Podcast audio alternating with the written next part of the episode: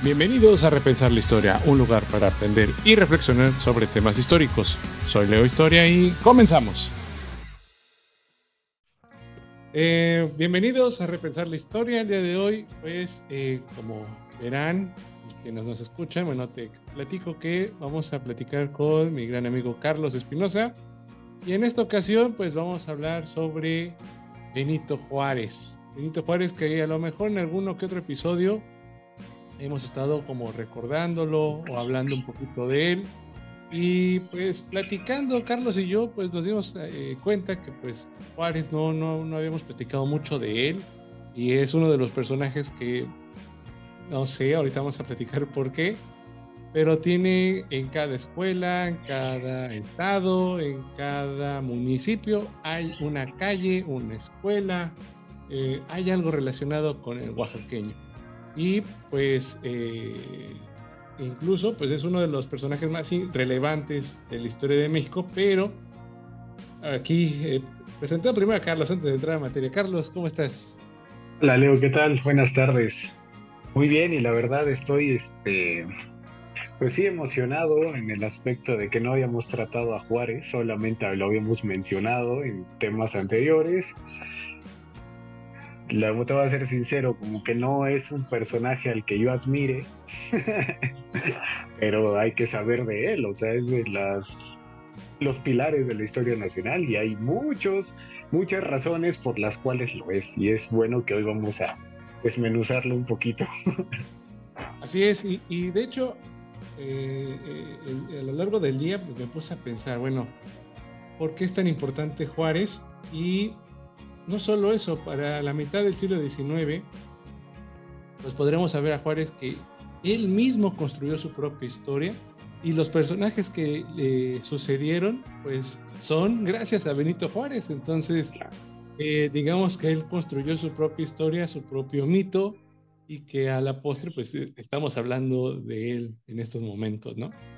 Sí, claro, más por esta parte que le toca, ¿no? La restauración de la República es cuando se crean todas las figuras nacionales, la figura heroica, ¿no? Cuando se construye al, héroe mexicano o los héroes mexicanos, que se le dan características en específico, pues a él le toca gran parte de esta construcción de estos héroes que llegaron a nosotros, ¿no? Esta historia de bronce. Empezando por la figura propia, la figura de Juárez, que, híjole, es interesante pensar incluso en ella. Sí, y de hecho, pues eh, ahí buscamos como 10 mitos alrededor de, Benito Juárez y vamos a irlos platicando para ver qué tan cierto es, qué tanto no lo es, o esta parte sí, esta parte no, o esto pues quién sabe, también es válido, ¿no? Eh, y vamos a empezar con el primero, que es, digamos, el más popular entre la gente, el 21 de marzo, en donde dice que la historia oficial estableció que durante su infancia Benito Juárez abandonó su pueblo en San Pablo Guelatao, temeroso de que su tío lo fuera a regañar furiosamente luego de haber perdido uno de los borregos que cuidaba. Lo cierto es que en su escrito Apuntes para mis hijos, el propio Juárez señala que dejó su pueblo debido a la pobreza en que vivían, ya que no había las posibilidades de salir de ese estado de postración. Pues sí, ahí nos cuentan que Juárez era el pastorcillo que estaba ahí este, pensando en la República, pensando en los derechos y que pues ahí de la nada pues, se le perdió una y dijo pues vámonos de aquí, ¿no? Sí, es este, esta parte de romantizar incluso la propia pobreza, ¿no? Que está tan arraigado en nuestra historia y sigue presente por desgracia, ¿no? Es una de las características que tiene nuestro país, ¿no? Una de las malas características, el romantizar la pobreza. Y bueno, el siglo XIX era un, un periodo donde la pobreza estaba a la orden del día, gracias a tantos conflictos sociopolíticos que existieron, ¿no? Y el caso de Juárez particularmente llama mi atención porque he de recordar que a mí me tocó representar al pastorcito en el kinder. Ah, no, bueno. Sentado con la flauta de carrizo y bueno, y un poema larguísimo que se decía para el 21 de marzo. Entonces sí, eh, tengo que confirmarlo, ¿no? es uno de esos mitos que sigue. Cabe señalar que la petita era del PRI. ¿No? Que más, más se normalizaba este tipo de, festejos, ¿cierto? Y no, y es esta parte, ¿no? Que ya tiene un trasfondo bastante severo, ¿no? Eh, más pensando en la zona de Oaxaca, en los eh, indígenas zapotecos o mixtecos que habitaban ahí desde siempre. Y bueno, el olvido del que han sido víctimas, ¿no? Todo, todo el tiempo. Y Juárez, pues también, tanto Juárez como muchos otros personajes de nuestra historia de origen indígena, pues también sufrieron este olvido, ¿no? Eh, creo que una forma de maquillar esta situación tan severa fue romantizarla y la historia de Bronze es algo que hace de una manera profesional.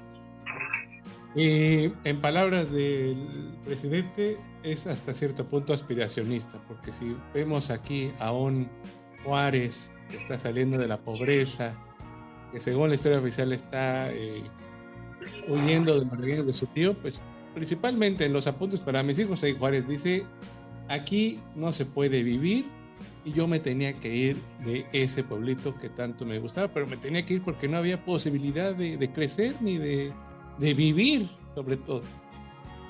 Sí, la situación en San Pablo del Atao debió haber sido bastante dura, ¿no? Eh, una situación de pobreza extrema y como él, supongo que muchas personas buscaron mejores oportunidades, ¿no? De, y vieron que no era la posibilidad para crecer, seguir ahí. Y lo podemos incluso relacionar con las personas que actualmente se van a, a Estados Unidos, por ejemplo, ¿no? Buscando mejores condiciones de vida. Lo mismo pasaba esta migración que se dio de pueblos indígenas hacia capitales o hacia ciudades en aquel siglo XIX bueno, Benito Juárez es un ejemplo de ello, ¿no? Buscando otras alternativas, decide abandonar eh, su lugar de origen. No creo que un borrego haya sido el, causante de su migración. Sí, sería demasiado, este, no sé, es demasiado romántico pensarlo así. Y aquí pues hacemos una carabola de tres bandas porque ya mencionamos tu representación como el niño Benito Juárez, esta representación también de eh, que por azares del destino está ahí cuidando ovejas.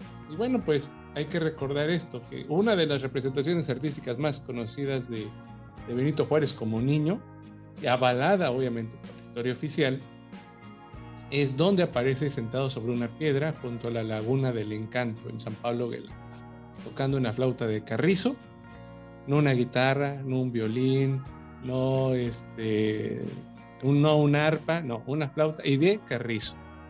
Y pues históricamente no hay ningún indicio histórico que este, incluso si hubiera sido tan importante para Juárez, en sus apuntes lo diría, ¿no? Que quien eh, no tenga memoria de qué diablos es esto, bueno, los apuntes para mis hijos es un documento que eh, precisamente sirvió como de testimonio para sus hijos de cómo es el, cómo sobrevivió y pues él no menciona la flauta, Ahí a lo mejor, ¿qué, podrías comentar, Carlos? Creo que es como parte de esta cultura popular y me hiciste recordar a Miguel Aceves con su canción del pastor con su rebaño, ¿no? Que incluso hay una estrofa que dice que va el pastor con su flauta de carrizo. Ignoro si tenga que ver, pero me hiciste recordar, ¿no? Esta parte de la cultura pop y, la clásica imagen, ¿no? Del indígena con su traje de manta, con su sombrero tejido, incluso en representaciones con, con zarape, ¿no? Que en este caso no, no va porque, porque era un, un niñito con una flauta de carrizo y bueno, la cultura popular llegó a nosotros, ¿no? Insisto, no, no, no sé si este compositor se habrá eh, basado en la figura de Juárez Niño, pero nada más eso, estuve ahorita hablando en mi mente, ¿no? Esta romantización incluso de la situación de, severa de los indígenas, ¿no? De la pobreza en la que, en la que estaban sumidos. Y podremos decir que lo que llamamos como historia oficial, ya viéndolo del presente al pasado, pues es historia de los liberales, ¿no? Esta historia en donde hay que avalar el movimiento juarista, el movimiento liberal como tal, y hay que darle cierto toque eh, romántico propio del siglo XIX. esta reconstrucción histórica, ¿no? Después de los problemas que hubieron entre la guerra civil en México, entre la invasión este, francesa, las heridas que todavía estaban abiertas de la invasión norteamericana, que, no se habían superado, por supuesto. Entonces eh, tenían que echar mano incluso de, de situaciones románticas, de situaciones este, melancólicas, de añoranza para esta construcción de la figura del héroe nacional que tanto les gustaba y más por, por la época porque estamos hablando también de un desarrollo de, del romanticismo en el mundo todavía estaba esta, este desarrollo artístico y si lo vemos en la pintura en la literatura en las composiciones va muy ad hoc esta construcción histórica mexicana con este movimiento artístico Sí, la, construcción de los estados nacionales, el nacionalismo que estaba a tope en ese momento, entonces era evidente que, tenía que tocar base acá, ¿no? Y vamos a pasar con el tercer punto, que siempre es el que siempre me peleo, porque digo, porque esto no se recuerda, pero por azares del destino, y aquí les voy a leer el dato que rescatamos. El historiador José Fuentes Mares escribió Dios era juarista, a referirse a la buena fortuna con que corrió don Benito durante la Guerra de Reforma. En 1859, Juárez autorizó la firma del Tratado Maclean-Ocampo, por el cual México cedía a Estados Unidos el paso a perpetuidad, perpetuidad, es decir, para siempre, por el istmo de Tehuantepec y otros puntos del territorio nacional al cambio del reconocimiento de su gobierno. Estados Unidos cumplió con su parte e incluso apoyó eh, con armas a las fuerzas liberales. Sin embargo, el Congreso norteamericano no ratificó el tratado y nunca entró en vigor, con lo cual México puso a salvo su soberanía y don Benito su imagen. Ay, a ver, Carlos, arráncate. Nada más ahorita me sé, híjole.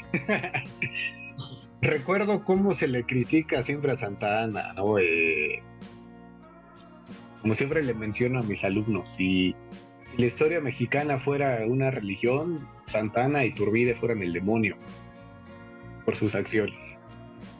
Eh, ¿Cómo se le critica a Santana por estas, este, el haber cedido, ¿no? Eh, bueno, haber cedido. Claro que tenía el pie en el cuello de Estados Unidos y todo el territorio del norte, ¿no? Con, a través del Tratado Guadalupe Hidalgo. Y hay que también ver que aquí estamos hablando de un tratado igual de severo, el este, MacLean Ocampo, ¿sí? firmado por Belchor Ocampo y el este, plenipotenciario de Estados Unidos. Eh, bueno, porque estaban en medio de una guerra encarnizada, de liberales y conservadores, donde los conservadores ofrecen primero eh, ciertas, este, también ciertos beneficios a través del mon al monte, y los liberales responden eh, con entre Estados Unidos y ellos con este McLean Ocampo, que como bien lo señalas, habla de un eh, libre paso o libre tránsito de tropas norteamericanas a través del istmo de Tehuantepec de manera perpetua. Entonces es, es bastante grave y bastante severo porque estás poniendo eh, en juego la soberanía nacional, dando un libre tránsito a, a, quien en ese momento se estaba convirtiendo en la gran potencia del mundo. Digo, faltaban unos años, faltaban como 50 años, pero ya Estados Juníos estaba haciendo un gigante. Entonces, eh, equiparándolo, Santana y Juárez están actuando de la misma forma. La diferencia es que Juárez no tuvo, no llegó a, término esta propuesta, ¿no? Eh, porque el Congreso norteamericano no la acepta. Además, hay que hablar que en ese momento Estados Unidos tenía sus propios problemas, estaba atravesando eh, ya en los problemas de la guerra civil norteamericana y pues simple y sencillamente no le interesaba mucho lo que estaba pasando en el sur en ese momento. Si somos un poquito revisionistas, hay que, hay que ponernos a pensar qué hubiera pasado si Estados Unidos dice que sí en el momento. Ah, claro, libre tránsito de tropas me parece perfecto. Hubiera sido todo un escándalo, ¿no? Y no solamente nacional, sino también internacionalmente. Así es, y creo que hay parte del, libre tránsito de tropas. Creo que en el tratado mencionaba también que podían asentarse ahí colonias norteamericanas y básicamente era concederle territorio alrededor de, esta vía, ¿no? y que no solamente era el, paso de, del istmo de Tehuantepec, que era también el parte de, creo que de Nogales, eh, o sea, dividía la República en tres, en tres momentos, en tres pasos fundamentales. No nada más era el Istmo, el Istmo era el más importante porque comunicaba el Golfo y el Pacífico, pero en el norte también se dividían como, como pues esta parte nos quedó pendiente, vamos a tomar. Y tras, tras la pérdida de la mesilla, esto se hace más severo, ¿no? O sea, ya con la mesilla fue como la gota que derramó el vaso, aún hablando de la dictadura de Santana. Y lo que menos quería México era que existiera otra, este, otro, ceder más territorio, ¿no? O que se les quitara más territorio porque atentaba directamente contra la soberanía. Entonces una herida que ya estaba abierta todavía se iba a hacer peor, iba a sangrar más. Sí, sí, sí. Eh, y, bueno, el punto es que aquí, pues, eh, dijéramos, pues no funcionó. Se salvó el Congreso, a lo mejor el Congreso dijo, este, no, es demasiado territorio. Ahí los congresistas se dieron cuenta que pues estaban ya en una fase de expansión, que ya no querían más territorio porque eso les iba a causar mayor problema. Entonces, de algún modo, pues la historia avaló que Juárez, ah, no, eso nunca, es que nunca, pasó, entonces no le podemos recriminar nada a Bomberito Juárez. No hubo firma, no pasó, no lo veo, no lo quiero ver. Sí, es, es que hay que entender que es política. O sea, y, Juárez como figura política era dominante, o sea, en serio era, tenía una inteligencia política, bueno, aparte que estaba arropado por otros más, otros este, otras figuras igual de fuertes, era, no, él no daba, como dicen, pasos sin guarache. Entonces, sería interesante pensar qué hubiera pasado si el McLean Ocampo se hubiera llevado a cabo. ¿Estaríamos hablando de este eh, Inmaculado Juárez o estaríamos hablando de Juárez demonio? Y sería interesante, ¿no? Saber qué, en qué concepto se tendría actualmente la figura de, del oaxaqueño.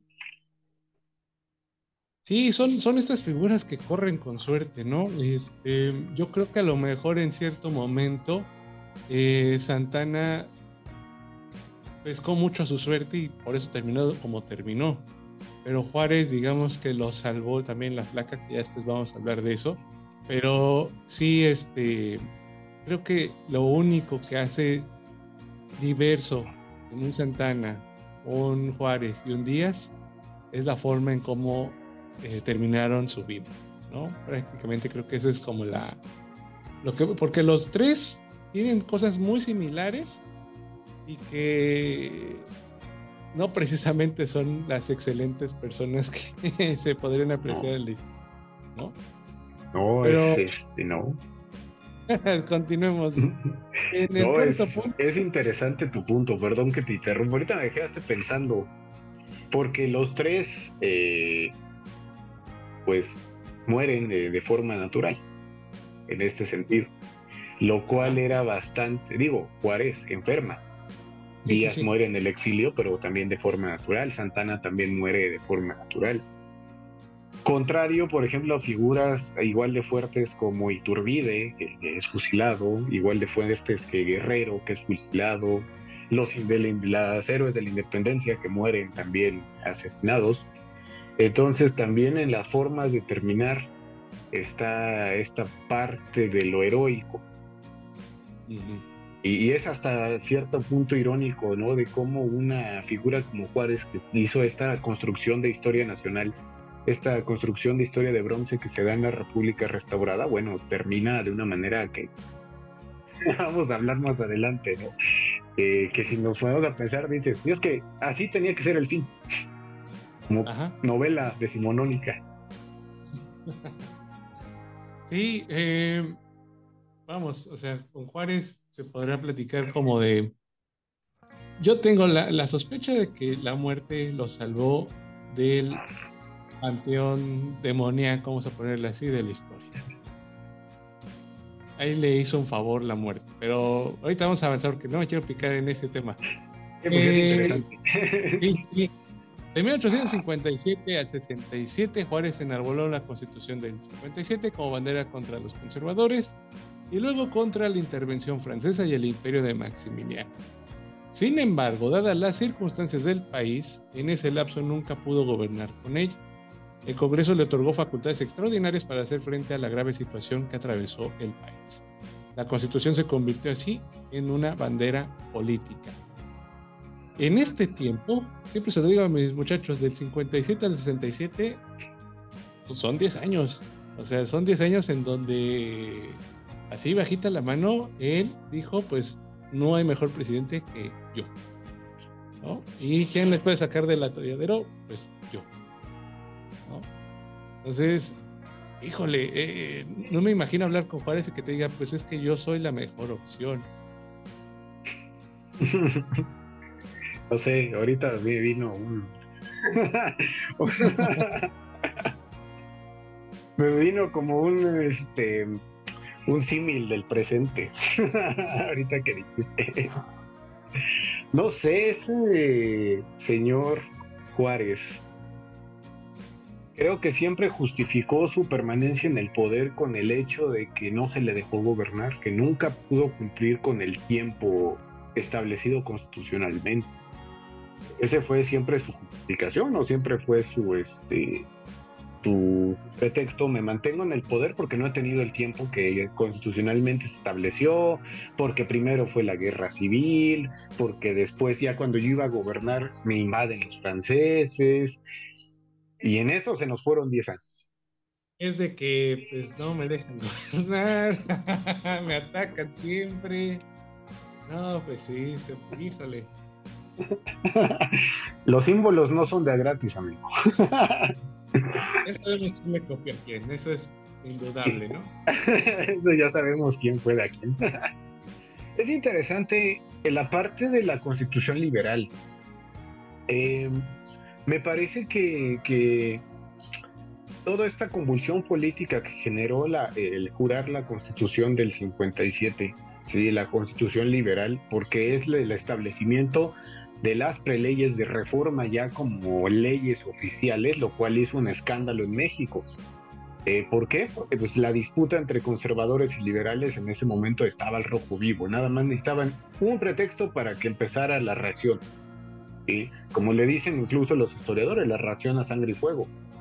Entonces, cuando el presidente Comonfort jura la constitución del, del 57, quiere decir que está jurando una constitución de corte liberal que atentaba, entre comillas, contra, bueno, no entre comillas, sí atentaba, pero los conservadores lo toman como un insulto contra sus privilegios, ¿no? Contra los fueros eclesiásticos, contra los fueros militares, eh, contra las enormes propiedades e inversiones que tenía la Iglesia Católica. Entonces, pues, atacando el bolsillo del conservador, pues el conservador iba a. Pero dentro de todo me parecen unas ideas bastante sensatas estas de las leyes de reforma. Y porque además son leyes bastante modernas para la época. Que también hay que decirlo, no era como una modernidad que nacida en México, también era una modernidad tomada de las ideas liberales de Estados Unidos, porque al final estos liberales fueron, estuvieron exiliados y donde aprendieron cuál era la forma política eh, correcta de aquel entonces.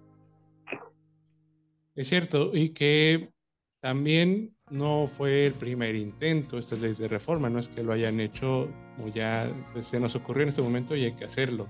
Ya eh, existía trabajo en el 33, por ejemplo, con Valentín Gómez Farías, en donde pues intentó hacer esto, pero obviamente pues ahí tenemos la figura de Santana que dijo, híjole, no, chavo, ahí hay que quitarlo y, eh, pero ya estaba ahí la idea, ya estaba ahí permeando la idea de los liberales de hacer estos cambios.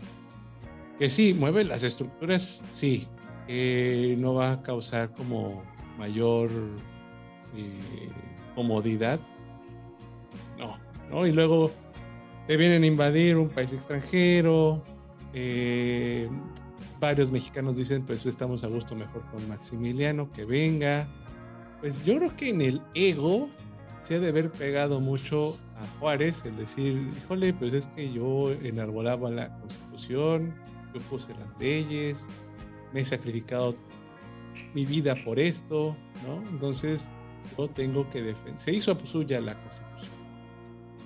Aparte lo mezcló y digo, como cualquiera lo haría, con una cuestión personal, porque uno de sus hijos muere en, en este proceso.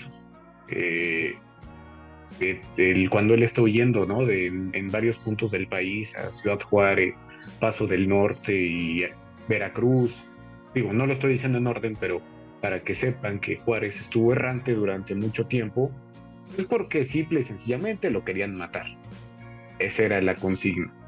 Eh, entonces, en el momento que su familia pues se ve afectada con toda la situación política y supongo yo que hizo lo que cualquiera, ¿no? Dices, ya no es momento de doblar las manos, no es momento de inclinarme ante los franceses, al contrario, ahora es más personal que antes y pues vamos hasta el final, hasta las últimas consecuencias. Así es, así es. Y bueno, pues, vamos a seguir. Uh, sí, nos aventamos uno más. Vamos a aventarnos uno más. Eh, ah, ah, sí, la batalla de ver. La batalla del 5 de mayo de 1862 fue transmitida en vivo y en directo desde Puebla a través de una línea telegráfica que llegaba a Palacio Nacional. Desde ahí, el presidente Juárez estuvo al tanto de la jornada desde las 9 y media de la mañana en que Zaragoza notificó que ya se divisaba la vanguardia francesa y hasta las 5.49 de la tarde en que llegó el famoso telegrama que anunciaba la victoria. Las armas nacionales se han cubierto de gloria. Y pues aquí un apunte sobre eh, pues ya esta modernidad del siglo XIX, ¿no? En que ya podías tener noticias casi casi en vivo. Este telégrafo era como aquel Facebook de ahora, ¿no? Este, última hora, noticia de última hora. Y bueno, quiero pensar en el, eh, o imaginar o tratar de pensar cómo era ese momento para quien estaba en Palacio Nacional, ¿no? Para Juárez y compañía, ¿no? Saber que los franceses, el mejor ejército del mundo, la gran potencia del mundo, te está invadiendo. Hay personas que, bueno, he escuchado que tratan de minimizar a Zaragoza y compañía, ¿no? A los Acapuaxla, a esta resistencia poblana de que no, es que no se enfrentaron a un verdadero ejército. No, o sea, nadie le había hecho frente a Francia de esa manera hasta ese momento. Solo Inglaterra en otras batallas, pero tenías a lo mejor de lo mejor. O sea, no se trata tampoco de minimizar quién vino a invadir. ¿sí? No iban a enviar además a cualquier eh, novato a invadir a, a México. Entonces, esta parte de la batalla del 5 de mayo, bueno, la primera batalla del 5 de mayo, ¿sí? es toda una gesta, ¿no? Zaragoza me parece que tenía una, un dominio tanto de, de, la gente como un conocimiento del terreno bastante bueno, pues para haber logrado frenar al mejor ejército del mundo en Puebla. Así es, y creo que basta decir que el conocimiento de Zaragoza no bastó para poderle dar mayor cantidad de dinero porque sin romantizar la pobreza, el ejército mexicano de aquel momento era a machete y a piedras. Punto. O sea, no había, no había ejército, vamos, vamos a ponerlo así. Y que Zaragoza se las ingenió, aprovechó, aprovechó el medio geográfico, las condiciones naturales, eh, la valentía de los hombres, pues para darle frente a, a los franceses y que pues pongámoslo así, a lo mejor le arrancó un pelo al gato, pero nadie le había arrancado en ese momento un pelo al gato, ¿no? No, de hecho el mismo Estados Unidos tenía miedo de que se establecieran los franceses al sur. O sea, porque sabía que no podía hacerles frente. Francia en serio era un ejército bastante bueno, disciplinado y hay que decirlo, muy numeroso. Porque no solamente estamos hablando de franceses, valga la redundancia, nacidos en Francia, también estamos hablando que llegaron gente de las colonias francesas, africanas, eh, argelinos, eh, etcétera, eh, tomados soldados de otros lugares, la llamada legión extranjera ya existía en ese momento, y bueno, quien te iba a invadir, simple sencillamente te iba a aplastar. Entonces, por eso Zaragoza es de esos personajes que incluso los Estados Unidos le han peleado a México, ¿no? por su origen tejano, Entonces, por algo, incluso se da una gran función de boxeo el 5 de mayo, por algo se da ese gran concierto en Las Vegas el 5 de mayo, porque la figura de Zaragoza no puede pasar desapercibida. Es, eh, fue impresionante esta, esta resistencia que dio a, este ejército. Así es. Ah, ya. Bueno, pues el siguiente punto pues es el, digamos que el némesis, vamos a ponerlo así, de Juárez. El primer némesis, si lo podemos ver así, va a ser Maximiliano. Juárez y Maximiliano nunca se conocieron personalmente. Sin embargo, meses después del fusilamiento del emperador, en octubre de 1867, cuando el cuerpo del archiduque se encontraba en la Ciudad de México, donde se le practicaba su segundo embalsamamiento, don Benito visitó el templo de San Andrés para ver el cadáver. Lo único que expresó Juárez al ver el austriaco fue, wow, era alto este hombre, pero tenía buen cuerpo, tenía las piernas muy largas y desproporcionadas. Y agregó, no tenía talento porque aunque la frente parece espaciosa, es por la calvicie. Ah, no manches. si lo dijo así, hay que, este... Gandalla. Tener respetuoso. Híjole. Pero sí, o sea, vemos ahí como un resentimiento, ¿no? Así entre líneas. Yo pienso que lo tenía. Eh, híjole, muchos mitos han, han girado incluso en torno a esta situación. Hay otros mitos, ¿no? Incluso de que tienen que ver con las prácticas masónicas también, que habla de que Juárez eh, no quería matar a Maximiliano porque eran este, hermanos de logia, cual es un poquito difícil de entender. Hablando desde la masonería sería muy complejo. Eh, Juárez era de la masonería liberal y Maximiliano no podía profesar con la masonería liberal, aunque él sí era un liberal políticamente hablando. Al final lo de Juárez y Maximiliano fue un encuentro de liberalismos, como incluso hay un libro que así se llama. la diferencia es que uno era emperador y el otro quería ser un presidente perpetuo, casi casi. Eh, no le gustó a Juárez que le hubieran quitado el puesto, no le gustó que hubieran impuesto eh, a un príncipe extranjero, no le, no le gustaba esa monarquía, etc. Entonces pienso que el resentimiento sí debió haber estado ahí.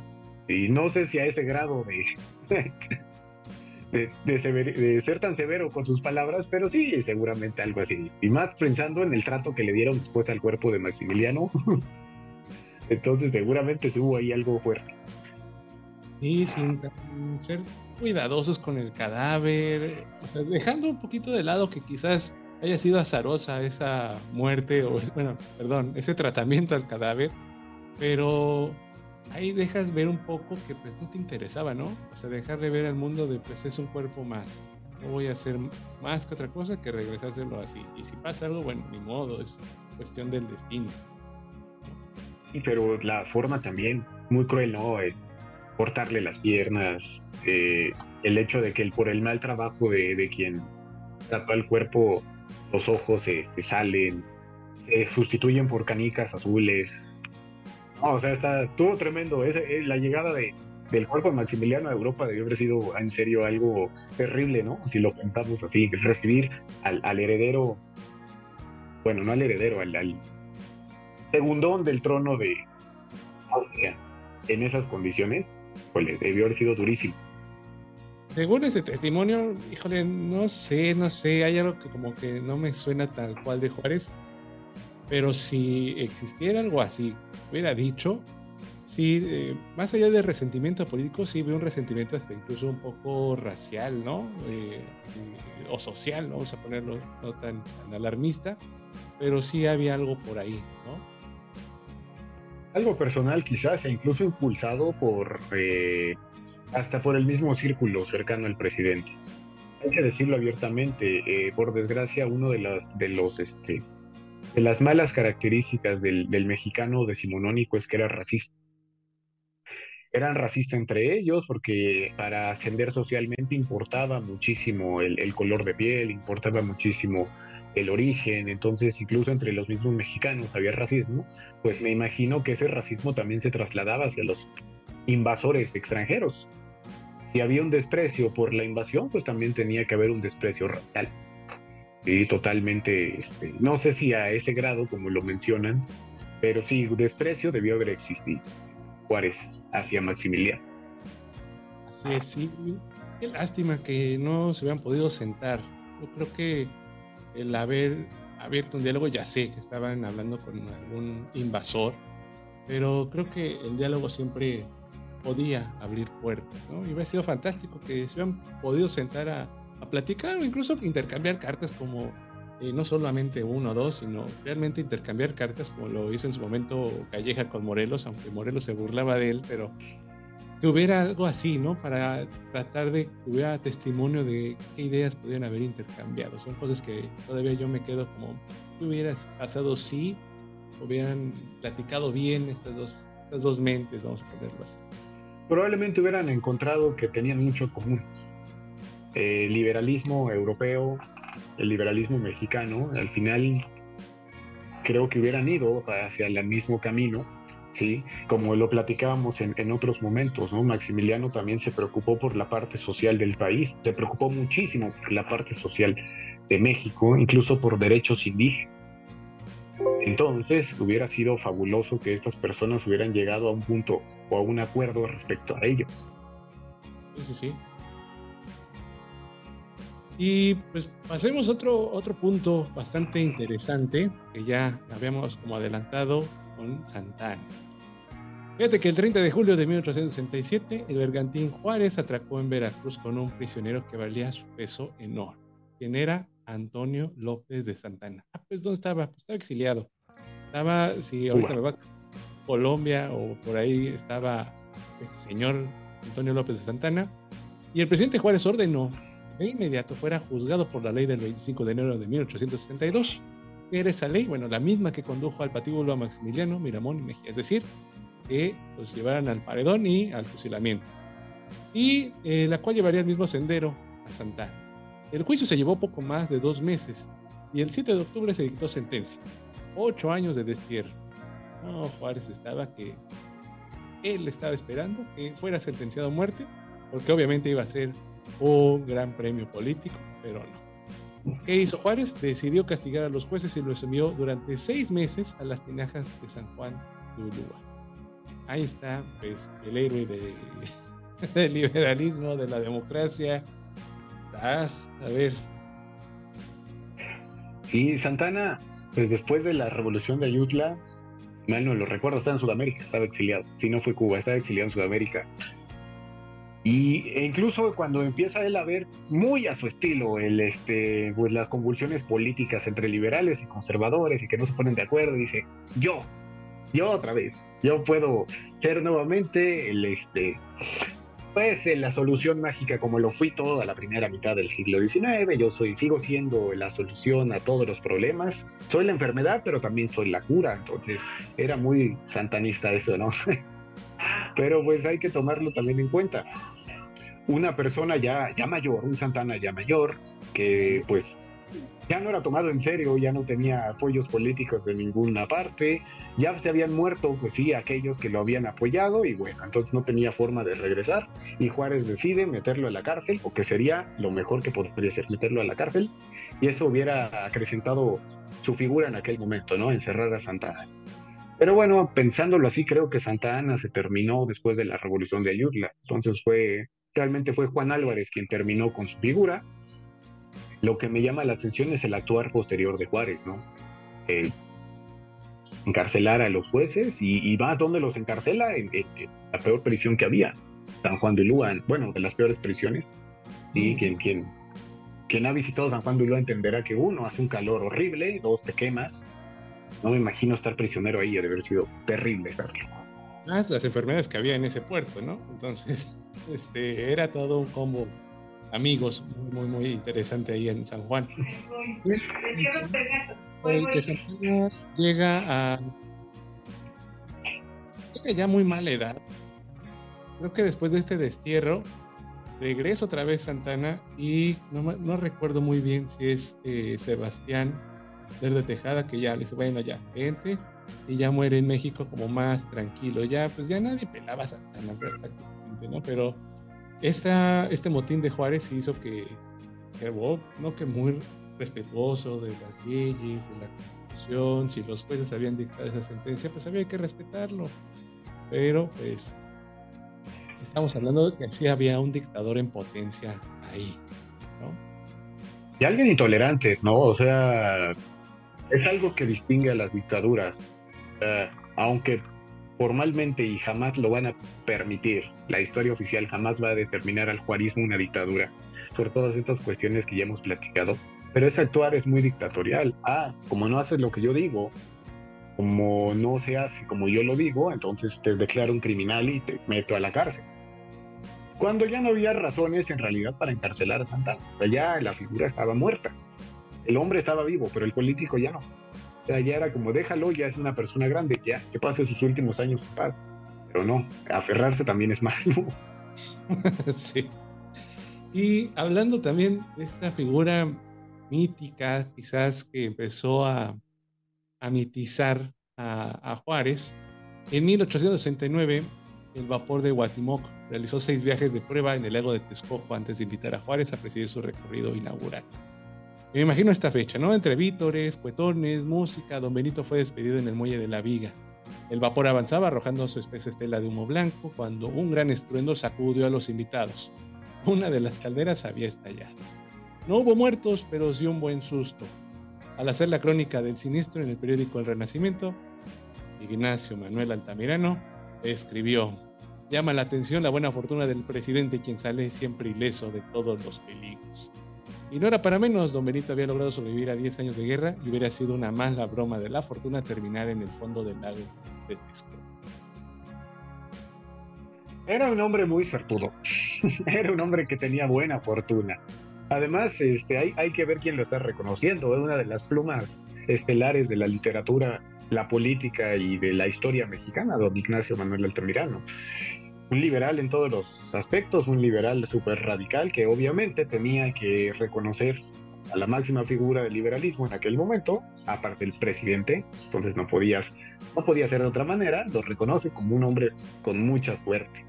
Y bueno, y esta suerte también creo que, que sí, que tiene que muy, mucho que ver porque sobrevivió a un sinfín de atentados, de intentos de asesinato, sobrevive a la guerra civil, donde su cabeza tenía precio. Sobrevive a la invasión francesa, bueno, hay que decirlo también, la estrategia de estarse moviendo fue bastante afortunada para él y además estaba bien cuidado porque también los liberales tenían gente muy capacitada en el ejército que se dedicaba a cuidarlo también. Entonces son de esas cosas que incluso la misma historia no, no nos explica, ¿no? Que la tenemos que le tenemos que dar también su toque de buena suerte al presidente. sí. Y yo creo que parte de su suerte también es que haya sobrevivido al norte, ¿no? Porque siempre que personajes que vemos que avanzan hacia el norte, pues tienen un final desastroso. Y, aquí Juárez, yo creo que sí corrió con suerte, o bien, se cuidó bastante bien para que no sucediera ningún imprevisto. Ahora que lo dices, el mismo Hidalgo no sobrevivió al norte, Allende no sobrevive al norte, porque justamente en Chihuahua donde son hechos prisioneros. Y esto es una gran ironía, ¿no? Ciudad Juárez, chico. Entonces, era un hombre bastante afortunado. Le fue, le fue bien en su vida. Sí, sí, sí. Y pues hablando ya de, como de la vida y de la muerte, pues vamos a hablar un poquito de la muerte. Y que aquí hay como bastante, creo que carnita. Al caer la noche del 18 de julio de 1872, Juárez se encontraba en franca agonía por una afección cardíaca. Para combatir los intensos dolores en el corazón, los médicos aplicaron sobre el pecho de don Benito agua hirviendo, esperando la reacción del músculo cardíaco. La piel parecía desintegrarse por la elevadísima temperatura del agua, pero el presidente aguantó firme la aplicación de los fomentos en dos ocasiones. Sin embargo, ya no había nada que hacer. Cerca de las once y media de la noche, falleció. Y aquí hay varias teorías, ¿no, Carlitos? Es que ese, ese RSP primitivo en serio debió haber sido terrible, ¿no? O sea, esos primeros auxilios para evitar ya el desenlace, bueno, no evitarlo, para prolongar la agonía del presidente. Ya eso era inevitable, ¿no? No me imagino la, la bueno, sí, me trato de imaginar, ¿no? El, que te aplique agua hirviente en el pecho la carne se desgarra obviamente, porque era salida así del juego como venía para que tuviera ese, ese efecto, ¿no? Pues una persona que ya estaba en franca agonía, pues fue como todavía prolongar más, ¿no? Este sufrimiento. Pero nuevamente hacemos este, referencia a la buena suerte. La figura política de Juárez ya estaba bastante débil. Una figura política que se estaba aferrando al poder, se estaba agarrando con las uñas del poder, cuando el poder ya no le pertenecía tenías a un lerdo de Tejada que estaba ya bastante fuerte, que ya le estaba peleando el poder, y a Porfirio Díaz, que tenía su plan de la Noria, Noria perdón, ya se había levantado en armas y ya estaba avanzando para quitarle pues el poder a, Benito Juárez. Entonces, la manera también de terminar su vida, pues, fue atado a la suerte, aunque de una manera terrible, ¿no? No me imagino esta, este método de reanimación cardiopulmonar, ¿no? Que se usaba en aquel siglo XIX. Sí, sí, sí. Y, ahí yo te iba a preguntar, ¿qué opinas de la leyenda de la carambada? Esta leyenda que dice que eh, una chica llamada Leonarda de Querétaro eh, lo envenena con 21 y que pues a los 21 días pues fallece el presidente Benito Juárez. Tal vez como toda leyenda tiene que tener algo de cierto. No dudo que Juárez también haya sufrido atentados silenciosos. No necesariamente como los que sabemos, ¿no? De explosivos, de intentos de ejecución, etcétera. También tiene que haber ahí algo. Al final del camino, el Partido Liberal se estaba desfragmentando. Al final del camino ya habían varias cabezas del Partido Liberal que querían el poder. Ya mencionamos dos, pero debieron haber habido más. Se estaban disputando el poder y el obstáculo para obtenerlo era Juárez. Entonces, seguramente, eh, haciendo alusión a esa frase de que parezca un accidente, que parezca natural, pues probablemente también hubo algo ahí, ¿no? Creo, como toda leyenda tiene también su parte mítica. Sin embargo, algo de cierto tiene que tener, es algún intento de, atentado contra el presidente. ya su frágil este, ah, salud, si se trató de un veneno, si se trató de alguna situación así, pues iba a parecer una muerte natural bastante convincente. Y, yo les invito a quienes estén de vacaciones o que puedan ir a un ratito a Querétaro. Ahí hay una muy buena este, exposición en las noches, una callejoneada en donde te llevan o te van contando pues este aspecto de la Leonarda durante ese momento. Entonces está, está fantástico. Eh, y bueno, por último, podremos ya para terminar con, Juárez y empezar a sacar como ciertas conclusiones.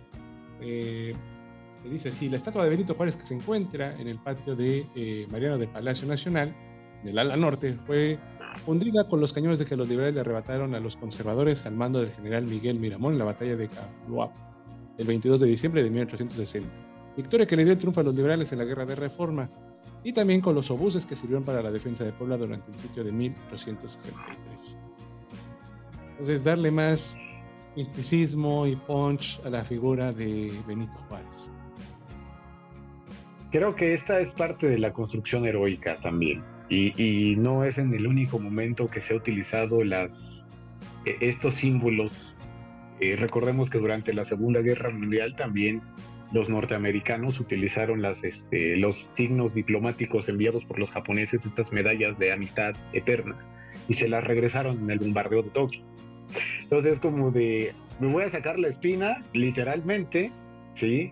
fundiendo estos este, cañones, fundiendo los, eh, las balas ¿sí? que utilizó Miguel Miramón, que utilizaron en, la, este, en las batallas entre eh, pues, los liberales y los conservadores. No tanto eh, las este, acción francesa como seguramente también en la guerra civil. Es como una manera de, terminar de pisotearte. Ah, mira lo que voy a hacer con lo que usaste contra mí, mira, ahora ve la gran estatua.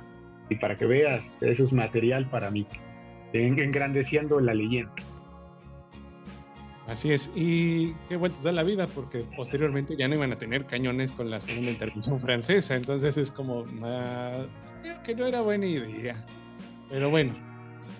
Fue pecar de, este, de soberbia. Sí, Hubieran fundido mejor las estatuas. Exacto.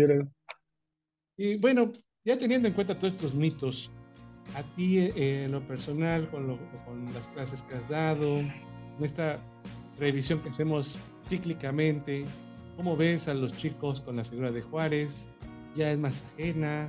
¿Ya es más propia? ¿Ya es más crítica? ¿Cómo, cómo lo percibes tú?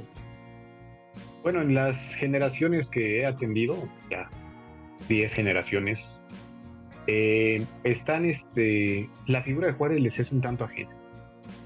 Ya no es como esta gran figura intocable del, gran héroe, del, del, este, del republicano, de este, el símbolo patriótico, etcétera. Ya incluso hay quien me, me dice, a mí me cae mal. Y cuando cuestionas el por qué, pues te saben decir, te saben argumentar. Porque tenía tratos con Estados Unidos. Porque también intentó vender territorio. Porque se aferra al poder cuando ya no le pertenecía. Y me parecen que son, eh, me parecen que son este conceptos muy válidos. Me parece además que no son nada más me quema el porque sí.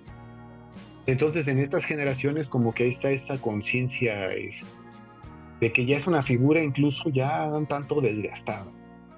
Y de esta, este tratamiento que se le ha dado me parece que ya está desgastado. Funcionaba quizás eh, en el siglo XX, pero en el siglo XXI se tiene que repensar la figura de Juárez. Y ya no se puede ir por el mismo sentido nacionalista, patriótico de bronce. Y tiene que ser un poco más crítico en torno a sus... Al Juárez también humano, o sea, al Juárez como cualquiera de nosotros, que con tal de mantenerse en el poder iba a utilizar los recursos necesarios, con tal de consolidar su poder, de legitimarse, pues iba a hacer uso incluso de cuestiones que son eh, bastante este, hasta grotescas, ¿no? Las que mencionábamos hace un momento. Sí, y yo creo que también parte de, eso es que eh, no quiero que se quede nada más con, los aspectos oscuros, sino también los aspectos claros es obviamente las ideas de las leyes que ya mencionamos que fueron importantes, que dieron a pie a que ya hubiera una separación de la iglesia y del Estado, porque eh, incluso el matrimonio civil, el registro civil, todas estas cosas que, incluso la libertad de imprenta, que a él, pues, si hay alguien que diga que es el presidente más atacado de la historia, no, ¿no? O sea, no, no, no puedes hacer nada en contra de 10 años de presidencia y que digas, soy el, soy el más atacado. Claro que no, llevas 5. No puedes ser el más atacado comparándote con, ¿qué te gusta? ¿10 años? Sí, y, y además hay que decir hasta esto, Juárez no tenía un ejército de bots que lo defendieran. Entonces, y si vemos la caricatura política, cuando la figura de Juárez está en decadencia y la de Porfirio Díaz está, o la de Lerdo incluso, están subiendo, si vemos esta caricatura política, vemos un Juárez que está siendo en serio atacado desde la prensa, desde círculos políticos, círculos intelectuales, porque incluso entre los mismos liberales ya existían, este, eh, ya no estaban conformes con la figura juarista, ya necesitaba el Partido Liberal que se abrieran otra brecha para que alguien más gobernara. ¿Y cómo se demostraba? Atacando a la figura presidencial. Y si no, eh, si quien nos escucha no ha visto la caricatura política de la, de la República restaurada, o sea, de finales de la República restaurada a inicio del porfiriato, hay que hacerle la invitación, aunque lo puedan revisar porque es entretenido, pero a la vez tiene muchos ataques a la figura Juárez. Sí, y, o sea, no, no era este Juárez respetado y le pongo de pie, nada. O sea, básicamente era eh, tomar la figura de Juárez y decir, no está funcionando este presidente. Y lo decimos, él dijo que podemos tener libertad de, prensa, pues vamos a imprimir y a criticar fuertemente lo que no nos parece. No nos parece que se relija tantas veces y ya, o que se relija una vez, teniendo en cuenta que ya estuvo en el poder más de cinco años. Entonces, ya para el mexicano de aquel momento, liberales sobre todo, ya decían basta. Y donde las leyes de reforma ya, este, esta justificación de, yo hice las leyes, yo las promoví, etcétera, ya estaba pasada de moda, porque era ya, incluso ya estaban asimiladas por la sociedad mexicana, ya estaban asimiladas por la política.